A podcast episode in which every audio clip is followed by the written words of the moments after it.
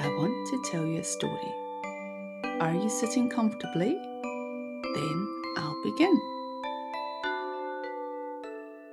There once was a girl who was brave of heart and curious of mind, and wondered what could be.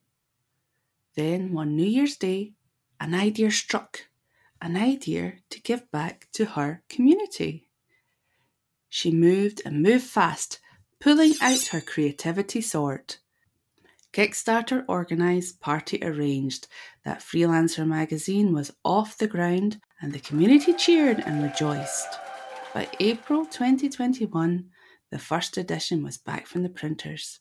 Creativity was here, and LinkedIn was set alight with posts and comments celebrating this amazing magazine. Then came Community, with lots and lots of smiling faces front and back. Then we all had a wee peek inside the Discovery edition, only for it to be upstaged by Steps. Tragedy! And now, the Freelancer magazine is one year old. The team must be so proud, and proud you should be.